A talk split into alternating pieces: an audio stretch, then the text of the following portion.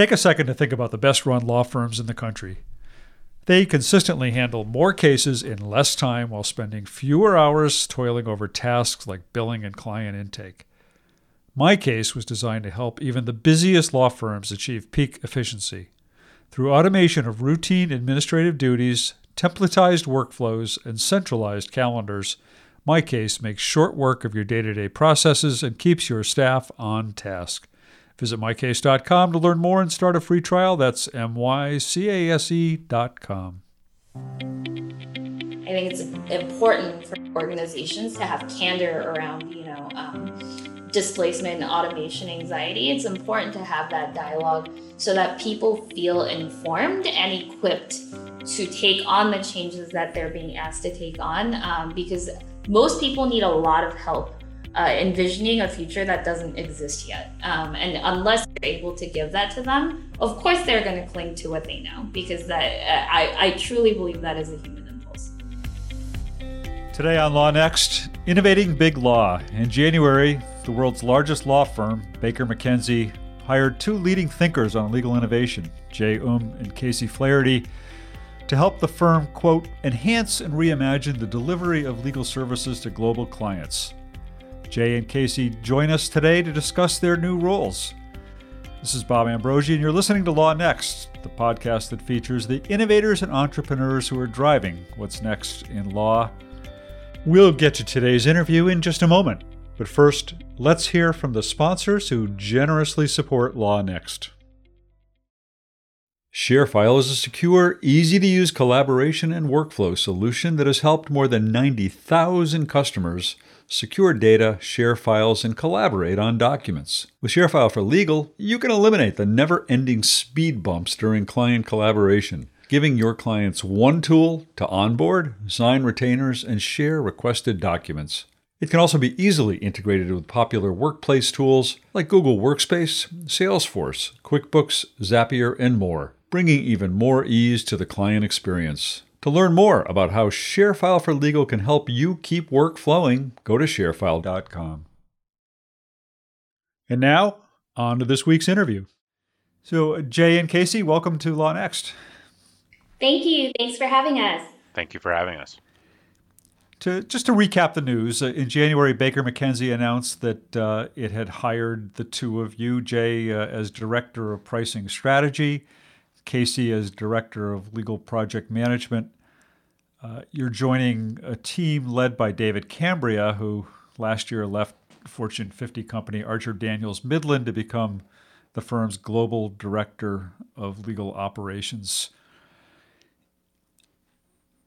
I wonder if I could just start uh, because uh, not all of our listeners are going to know uh, everything about you, and uh, uh, although you're you're both uh, pretty well known figures in, in the legal world, but Jay, before we start talking about what you're doing now, could you fill us in on what you were doing before? Sure. Um, so I think probably it makes sense to uh, start with my run at Seyfarth Shaw, where I had a um, wide variety of roles. I was there almost six years. Um, you know, I spent time in what I would generally call like three separate tours of duty, um, three different areas of focus. Initially, I was embedded with um, a fairly high end complex discrimination litigation practice, um, doing many of the things that we would now call legal operations, but also including things like uh, client care and account management um, for some of the largest clients in that practice, uh, hands on case management for class actions, and a lot around um, legal business. So, uh, obviously, billing and collections and mechanics, but also, um, you know, giving an eye to uh, whether those invoices reflected the value delivered to the client. So I, I would call that um, kind of my first tour of duty. And then after that, I went into a firm wide role where um, uh, I had the very clear uh, title of Director of Special Projects, um, reporting directly to uh, then Chairman uh, Steve Poor. Um, and a lot of that work um, was around client service uh, delivery innovation and you know kind of rethinking uh, the delivery of legal services and the way we thought about legal business from the client's perspective so in concrete terms a lot of my work had to do with partner education uh, programming internally and externally to drive thought leadership and, and dialogue around uh, client value. Um, and then uh, I had my last tour of duty as the director of strategic planning, where um, I focused a lot on communications and you know um, around governance issues for the partnership, our, our financial performance and strategic uh, direction going forward. Although I retained some of uh, my special projects from my second run, and in, in that role, my last role, I also had the opportunity to build out a uh, research and intelligence function um, under the strategy umbrella. And so that was a lot of uh, horizon scanning, which, you know, some of that I had done in the special projects role, but that definitely gave me a broad view of the market landscape, not just in big law, but also the new entrants that were, um, you know, coming into the space, you know, the, the, um, emergence uh, or reemergence of uh, the big four as competitors in this space as well as you know the proliferation. I think you know remarkable uptick in activity in legal technology startups investments. So you know kind of scanning those broad trends uh, and figuring out what that might mean for our business so i think that led uh, pretty naturally into the company i started when i left Seyfarth six parsecs um, it was a research and insights company which I'll uh, confess I had to look up what a parsec was. I did not know that. yeah. Let alone a, six of them.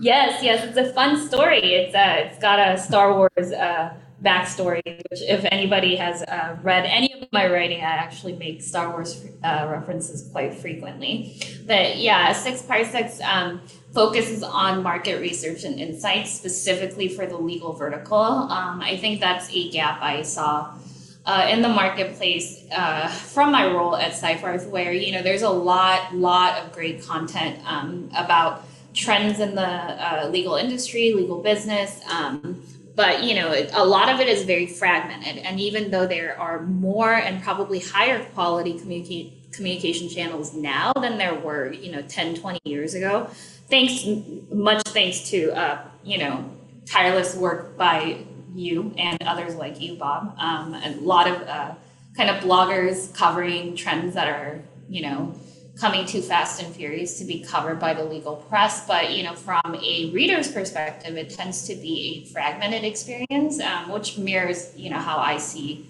the current state of the legal market, which is extremely balkanized. So um, I wanted to try a different way of talking about the legal market, um, you know, longer form, more in-depth analysis in specific areas um, about broad trends, actually.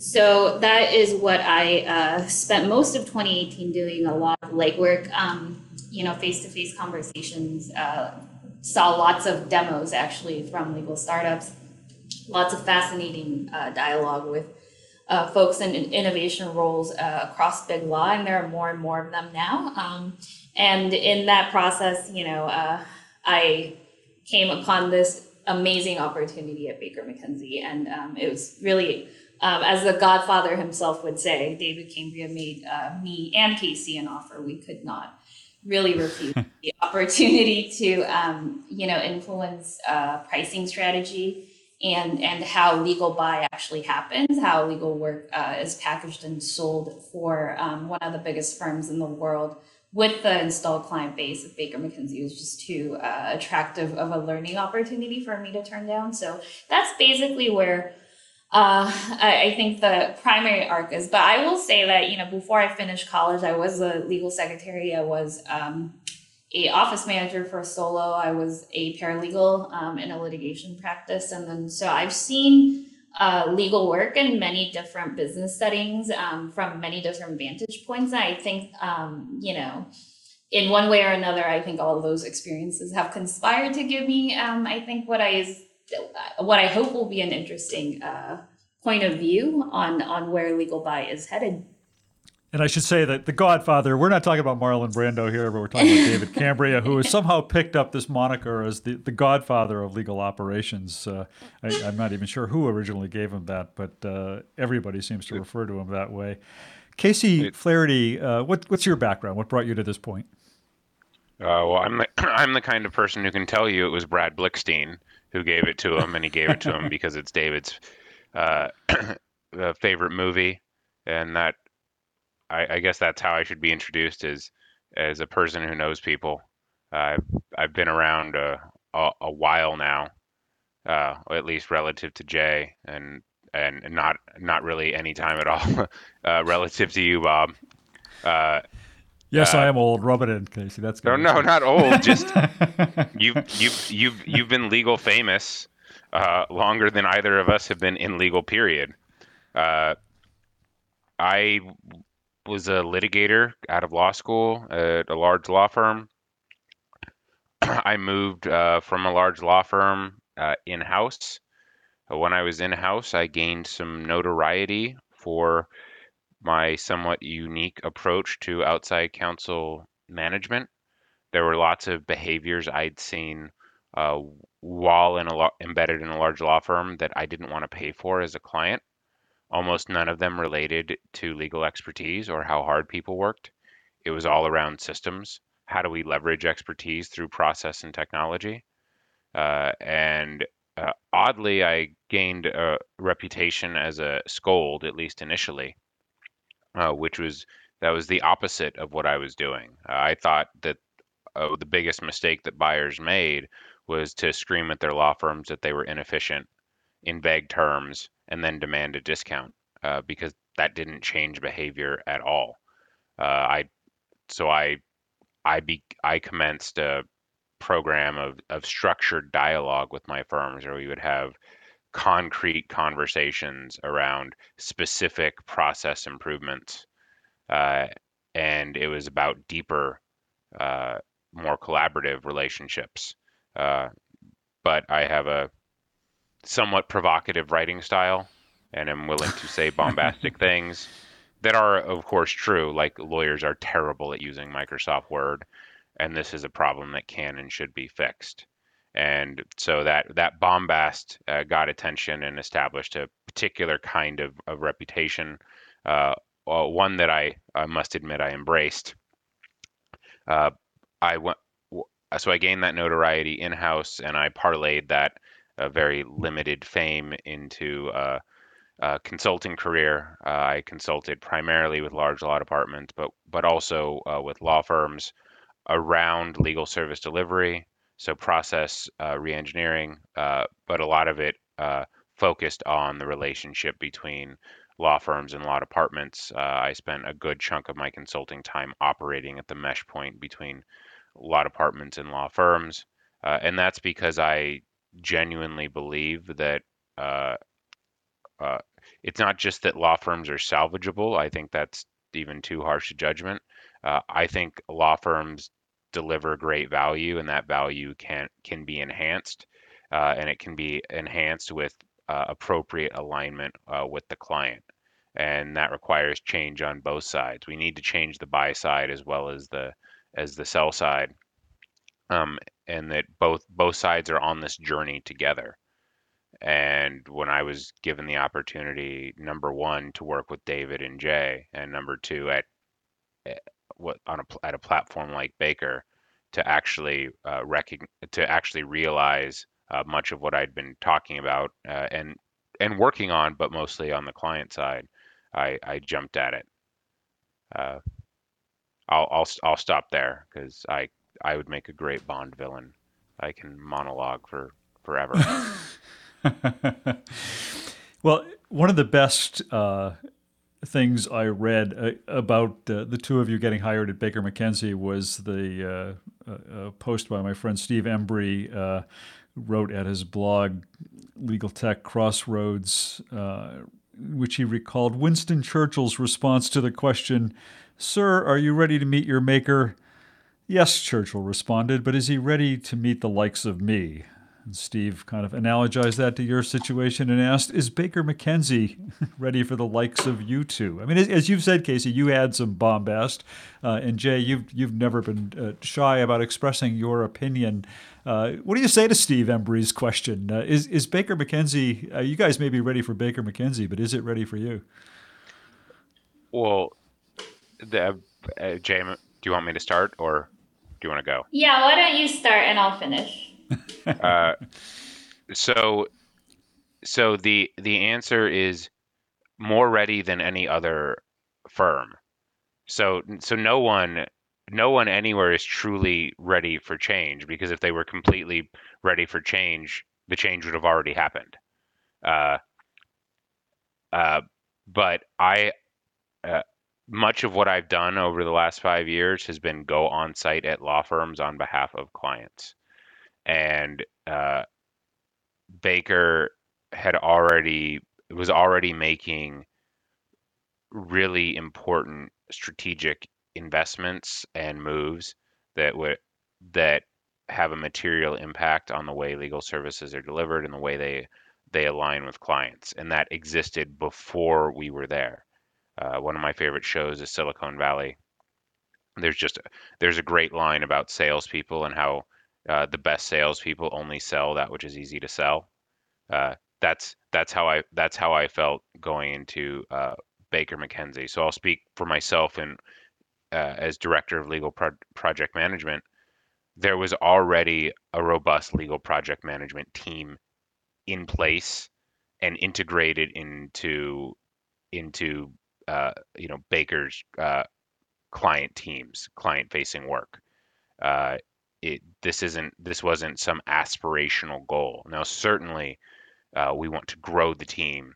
Uh, we want to raise the profile of the team. We want to move the team up the value chain. I mean, it, nothing is ever perfect, um, but it, it wasn't as if I'm coming into a situation where I have to convince the firm that legal project management is a good idea. They've already made really uh, deep investments in it, and there there was already a plan in place to continue to grow the function. Uh, and and to me, that is that is consistent with uh, much of what the firm is doing elsewhere. David preceded us. The the fact that they made that hire uh, is huge. The the services function uh, uh, that that that David is a lead of is uh, robust. the the kind of investments the firm has already made in alternative legal services in places like Belfast and now Tampa.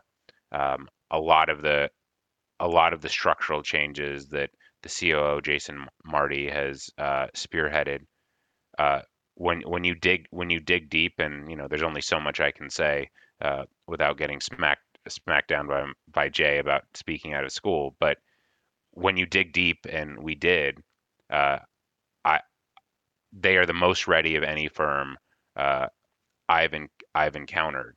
And in fact, to the extent you've seen this kind of movement from other firms, it tends to be challenger brands. It tends to be firms that need a way to differentiate themselves. Baker McKenzie's already brand differentiated. They're all they're already uh, uh, uh, you know the number one global brand among law firms, and their revenue numbers are substantial. Uh, and the fact that a firm like that uh, was willing to make these kinds of investments because we're here on this podcast. Uh, this this was a very public move. The way hiring David was a very public move. Uh, you don't do that unless you're actually committed, because if if all of a sudden we were to be gone in three months, people would notice that just as much as they noticed the fact that we joined. Uh, and so I really the I've been so impressed by the firm from the initial conversation through today in their in their willingness to be bold and to change and the investments that they'd already made long before uh, we got there. Jay, does that resonate with you? How do you, how would you respond to Steve Embry's comment? Yeah, absolutely. I mean, I think um, Casey Flaherty and I, uh, you know, definitely have lots of things in common, and I think um, a lot of that shows in our writing. But I, I, probably and you've and you've written in common together too. I mean, you've you've yes. bylined articles together a few times, right? Yes, um, and I think you know, I think what makes that interplay interesting um, is that we probably see the world maybe 90, 95 percent the same, um, and the remainder make, keeps things interesting. Um, so I, I think I agree with, um, you know, almost everything Casey has said, but I bring a slightly different perspective. Um, you know, Casey likes to say that he's coming back into a law firm, and I just like to remind him that uh, the last time he was inside, he was an associate, um, and look very different from the business side, as I'm sure he, he'd agree now. Um, and, you know, I think uh, my writing definitely has been uh, direct and um, in some cases provocative, but I also think um, one of the reasons that uh, a lot of my perspective has resonated, especially with those kind of battle weary veterans uh, of the legal innovation game, is that some some of the things I say are, you know, truisms like hard things are hard. Um, it's it's bears mentioning that what we're trying to do is difficult because it is new to almost everybody involved. And by what we're trying to do, I mean change the status quo, right? We've been talking about it um, as an industry for many years. Uh, some of these issues have been around for um, more than a decade, maybe two decades. Um, and I think it's it's important that organizations have uh, patience and resilience and a willingness to look um, and think about the future on a longer timeline than this fiscal year. I mean, I think that is something that resonated most with me as I went through the many conversations that um, I did at Baker McKenzie before making the decision to join.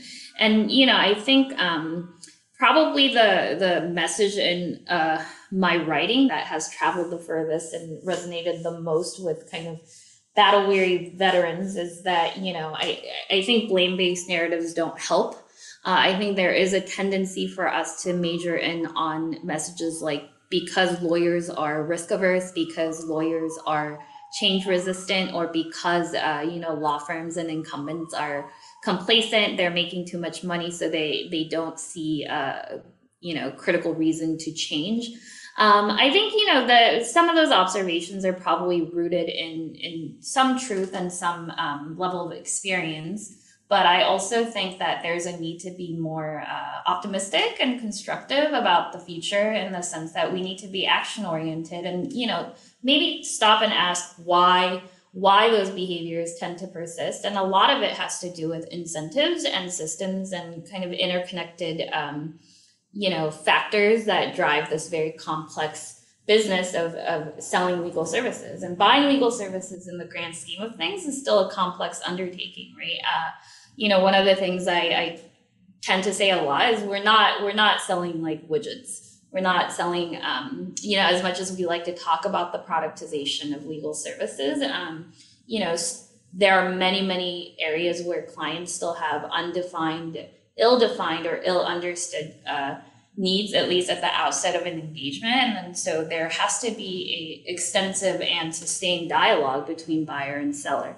And to drive that kind of collaborative dynamic um, over over a period of time that's required to make significant changes um, you know what is required is a spirit of collaboration and positivity that um, we we can find win-win solutions to uh, problems that may seem intractable and you know i think it's that spirit of um, optimism and you know empathy um, certainly rooted in commercial pragmatism. Um, i think those are the factors that really um, you know attracted me to baker mckenzie.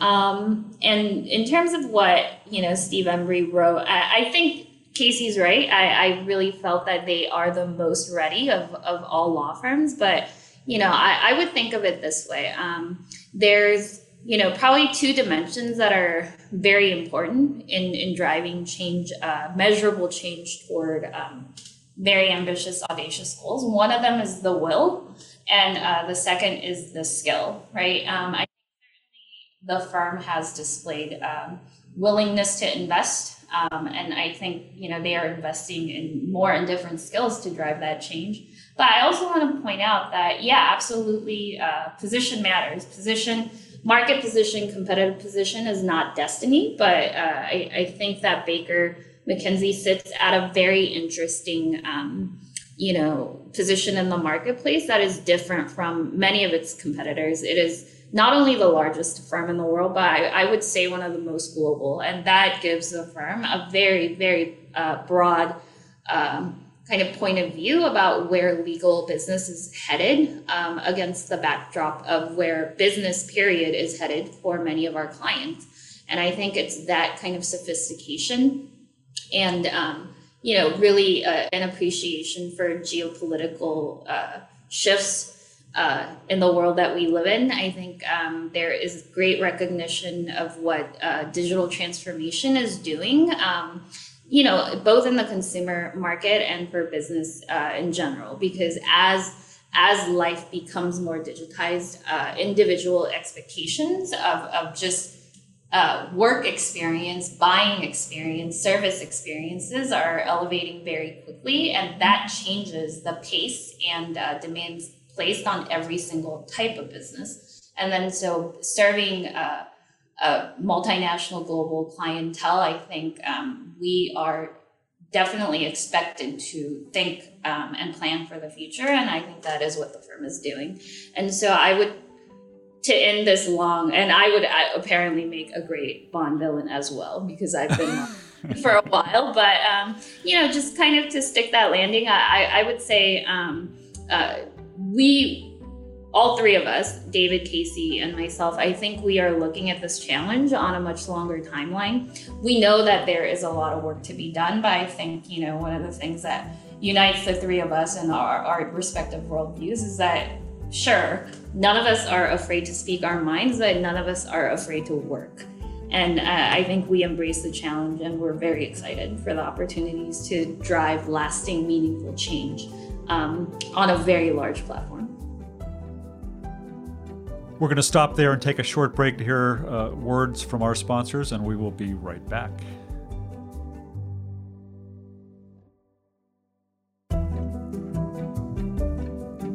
Welcome back to Law Next. Uh, we are speaking with Jay Ohm and Casey Flaherty, who recently joined the firm Baker McKenzie as uh, Jay as Director of Pricing Strategy and Casey as Director of Project Management.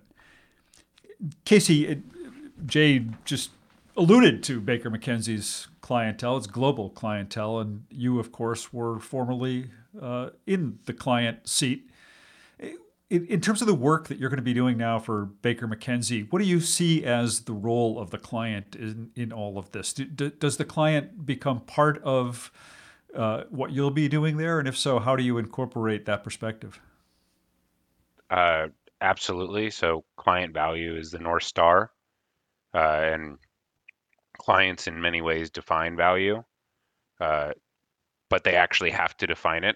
Uh, clients uh, have traditionally had a hard time uh, actually articulating value, and so a great way to get them to articulate it is to actually ha- is to have real conversations with them, and I, I see that as part of my role with respect to client alignment. Uh, is we have a lot of uh, stakeholders on the buy side uh, the rise of the legal operations movement, um, uh, which David is the godfather of, uh, uh, has has really changed the the buy side dynamics, but it, it has not completely altered them. It's not as if we went from one buyer, uh, the the in-house counsel, to another buyer, the legal operations professional. Instead, now we have a constellation of of individuals with with different interests and different priorities uh, on on the buy side, and so client alignment is more complex these days. Uh, we have uh, we have to take into account multiple views, uh, and and in many ways uh, serve uh, serve them all appropriately. And part of that is helping to create alignment within the within the client itself around around value and like so many other things, it, it starts with conversations. Uh, yes, there yes there's data and, and reporting and dash and dashboards and and all kinds of other ways to enhance the decision making process. But unless unless we start with conversations around shared values uh, and a shared view of value to the client, we're going to have a very hard time uh, satisfying anyone. And we're going to have a hard time knowing exactly what we should be doing to satisfy the client. So my my role will in part be about spending time with clients to align the firm's legal service delivery to their to their objectives. Uh, the other part, of course, is is delivering because it it, it can't just it, it can't just be all talk. Uh, I, I I think these days are uh, behind us in many respects, but it used to be that there was plenty of talking between uh, clients and their outside counsel on the golf course, uh, and there there is value to that that having personal rapport. Um, but I'm much more focused on structured dialogue around concrete service delivery issues and uh, and measurable improvements in in the way that legal services is delivered and also measurable improvements in client satisfaction. And one of the best things that clients can do for their firms is give them uh, not just quantitative feedback, but qualitative feedback, and then a forum to discuss that feedback to understand where it comes from, what's driving it, and, and how it might be changed. And so being involved in that dialogue uh, will be an important part of, of my role uh, at, at the firm. But it, it also won't be solely my role. Again, there are multiple touch points, there are multiple stakeholders. Uh, it, this this is a this is about creating broad-based connections with our with our with our clients. You allude to ALSPs, alternative legal service providers. How, how do those inform what you want to do at Baker McKenzie? In other words, do, do, does a firm such as Baker McKenzie need to be taking a, a, hard look at the ALSP model and and making decisions about whether you know the firm needs to sort of become more agile, become more more like uh, an ALSP in the way it delivers services?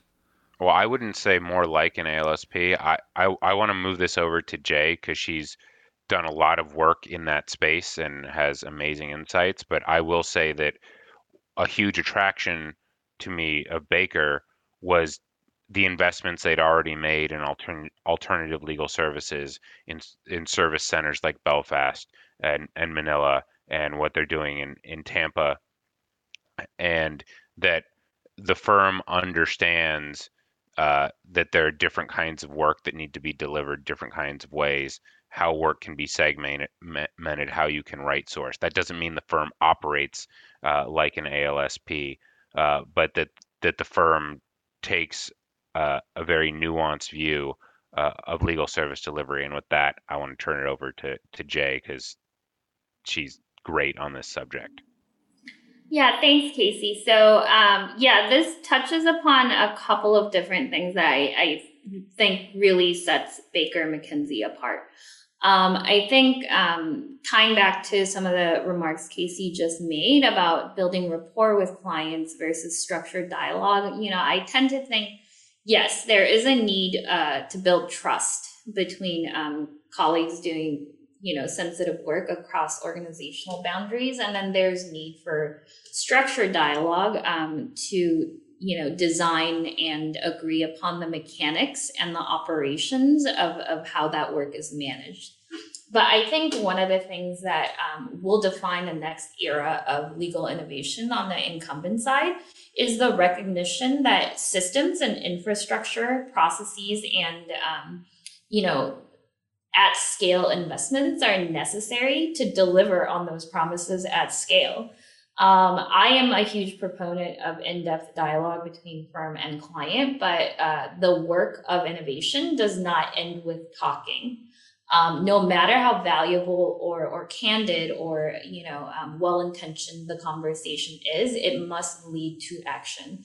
Um, i think one of the things that um, i saw a little differently about the marketplace uh, as compared to casey and david because i grew up on the on the law firm side um, it, especially in a firm that thought very intensely and intentionally about about uh, the evolving needs of clients is that firms are serving lots of different clients all at once. The level of customization that is required to deliver value, which really is situational and contextual to the commercial um, context that is unique to each client, adds a ton of complexity to law firm operations. And, you know, I would probably point out here that in the decade following the Great Recession, a lot of firms have actually tightened expenses considerably. Um, some of that has led to maybe underinvestment in infrastructure um, and a lot of cutbacks that have left um, a lot of firms, I think, um, in what Rob Ciccone recently called in an article management debt, technical debt, process debt. Um, and so I think that, you know, where investment is, more investment is needed, a lot of firms find themselves in a position where they're struggling to just uh, deliver on core requirements. And then, so I, I think that um, the interest in ALSPs um, is a little bit different from the need to be agile.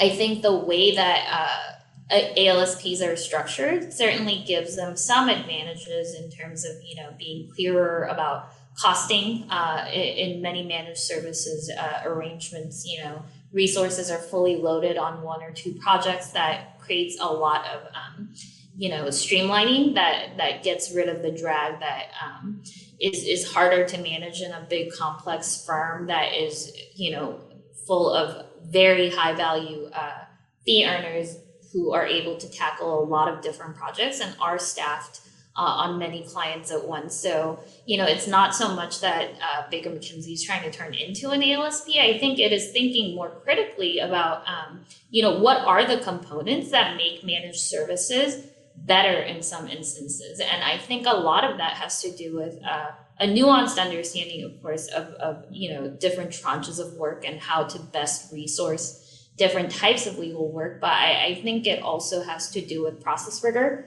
Uh, I think it also has to do with uh, a recognition that tech-enabled legal services will be an imperative um, in in in the future. And I think that thinking in a more segmented way about uh, work sorting and thinking, doing that thinking from the client's perspective.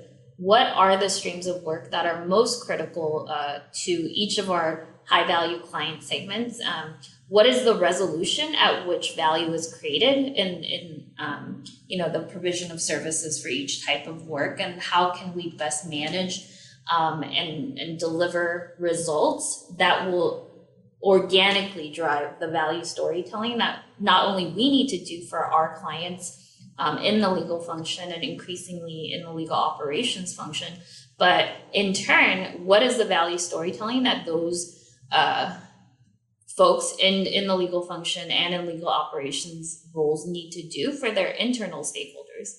Um, I think there is a complexity inherent to B2B services that, you know, we haven't really discussed e- enough in the legal innovation dialogue. Um, one of the things that David Cambria likes to say that makes me laugh every time is, you know, he'll he'll say very uh, self-deprecatingly that uh, legal operations is a non-core function of a non-core function. And that's not to diminish the, the value that these folks bring or the importance of that role. It's a reminder that um, there is context around them. There is a whole ecosystem around them and they answer to people uh, just like we do inside a law firm. And then so making sure that we are turning those um, kind of legacy lawyer to lawyer relationships that used to happen with over, you know, over the golf course, uh, over dinner. Um, those are person to person relationships. And, you know, even though legal services will largely remain a relationship business, it's, it's, uh, critical thinking about how do we move that forward to a business to business relationship that, you know, as Casey says, is very broad based with a lot of touch points. Um, how do we navigate that complexity? Um, to make clear what value is being requested by the client and how well are their outside providers across an evolving supply chain how are they delivering? How are they working within uh, each organization and across that supply chain to deliver the best possible value to not just the legal department but really the end user of services which is the shared client um, of everybody in the supply chain? So I, I think it's that type of thinking that informs Baker McKenzie's investment in ALSP or ALS. And I think that is definitely a factor that um, was was attractive to both of us, as well as to David Cambria. Well, as much as everybody talks about sort of the, the, the three prongs of, of, of, people, process, and technology, I have to think that at, at a firm such as Baker McKenzie, which has what is it, something like north of five thousand lawyers, uh, I believe. That, that, that, that the people part of that remains perhaps um, the, the greatest uh, uh, obstacle to to to modernizing the firm. I mean, there's, there's still got to be an awful lot of people at that firm who are kind of entrenched in, in the traditional ways of, of practicing law and thinking about how you price law and deliver legal services in, in all of that. I mean, do you have, do, do either of you have any thoughts on, on, on how you uh, overcome those obstacles within the firm or how, how you overcome those sort of uh, you know, uh, old fashioned, for lack of a better word, ways of thinking about delivering legal services? Yeah, absolutely. I, am going to start here. I think um, this is an issue that you know I I've spent a lot of time thinking about, and you know I would actually start by reframing the question a little bit, Bob, because um, yeah, absolutely, we are a people-led business. I think um, even ALSPs would tell you that that um, in in legal services, you if you're providing legal services of any kind, um, it is a people business. And then so I think it's really important to shift our thinking as change agents to not to not think of our stakeholders as blockers. And you know, I think that um, I really advocate for thinking deeply about well, why is it that people cling to their old ways of working or what they know? And you know, I think it's important to have the recognition that it's a human impulse and it's very natural. Um, IDEO, uh, which is pioneer in in um, the field of design thinking um, across products, and now they you know apply design thinking across sectors um, they have a saying it's i think one of their like informing principles is that technology moves very fast uh, human needs change slowly. Um, i think having that patience um, and accepting that challenge is really important so that we as change agents don't get frustrated and exhausted um, and, and this is one of the reasons I say it's important to, for organizations to build resilience. It's important to take a longer view. Um, beyond that, I would say, you know, the way that I look at people, process, and technology is that, you know, technology is really a booster. Um, I think of it as an as an enabler, and some some technology advances can certainly be game changers in the sense that they make new things possible that were never possible before. And then so it's important to be open minded um, to new ways of doing things uh, that are enabled literally uh, by technology. But process is really the glue um, that kind of threads everything together. Um, uh, McKinsey actually has a great, great phrase um, called expert choreography when you apply process rigor to endeavors that still require a high degree of human expertise. Um, it's best to kind of think of the challenge as choreography because it is important for people to know their routes. It's important for people to know their roles. It's important for people to understand how what they're doing fits into a larger whole.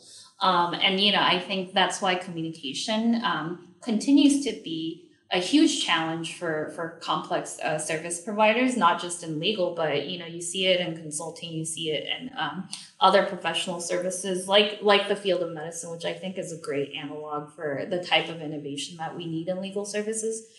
Uh, in terms of you know practical matters, right? How do we actually get people to embrace new ways of uh, working, of thinking about about their roles, their jobs? One of the things I think is really, really, really important is incentives. I mean, it's almost um, galactically obvious to point out that incentives drive behavior, but I think, um, you know, it's not just the way that incentives are designed, it's the way that they are communicated as well. Um, and, you know, it, just as important as incentives is enablement.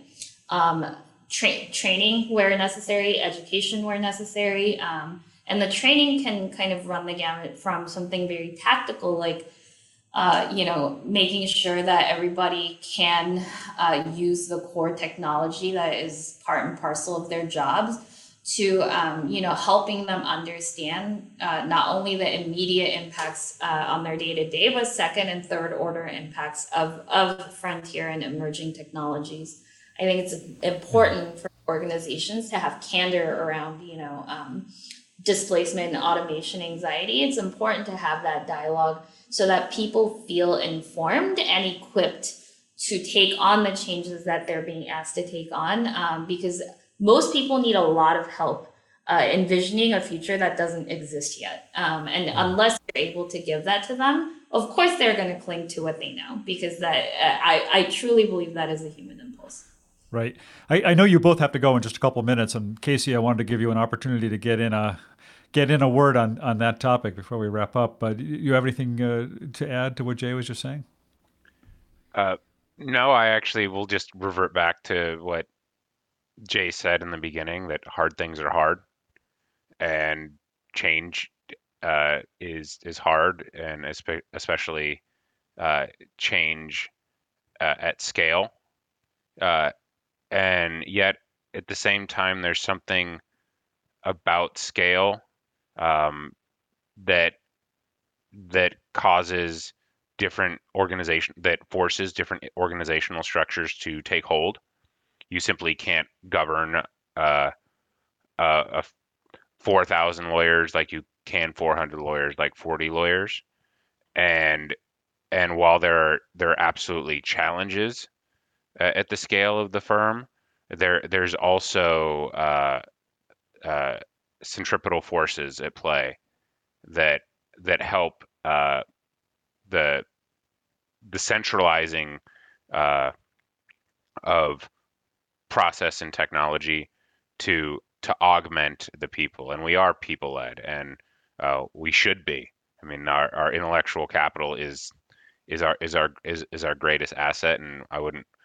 Uh, you could you can have the best process and technology in the world if if they're not leveraging the the the expertise, uh, customers aren't going to come to you. Uh, clients aren't going to come to you, and so I don't I don't want to diminish that at all. But uh, I I I've again there were already things in flight in terms of the way the firm was making strategic investments uh, that suggested to me that that they are able to to change. And that doesn't mean that it's going to be easy, and it certainly doesn't mean that it's going to be uh, overnight.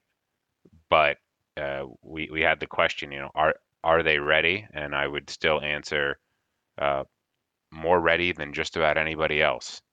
Uh, and uh, you know, that's that's that's to their credit, uh, not to ours, because we wouldn't have joined if they hadn't already made those kinds of investments and made a lot of the the hard decisions.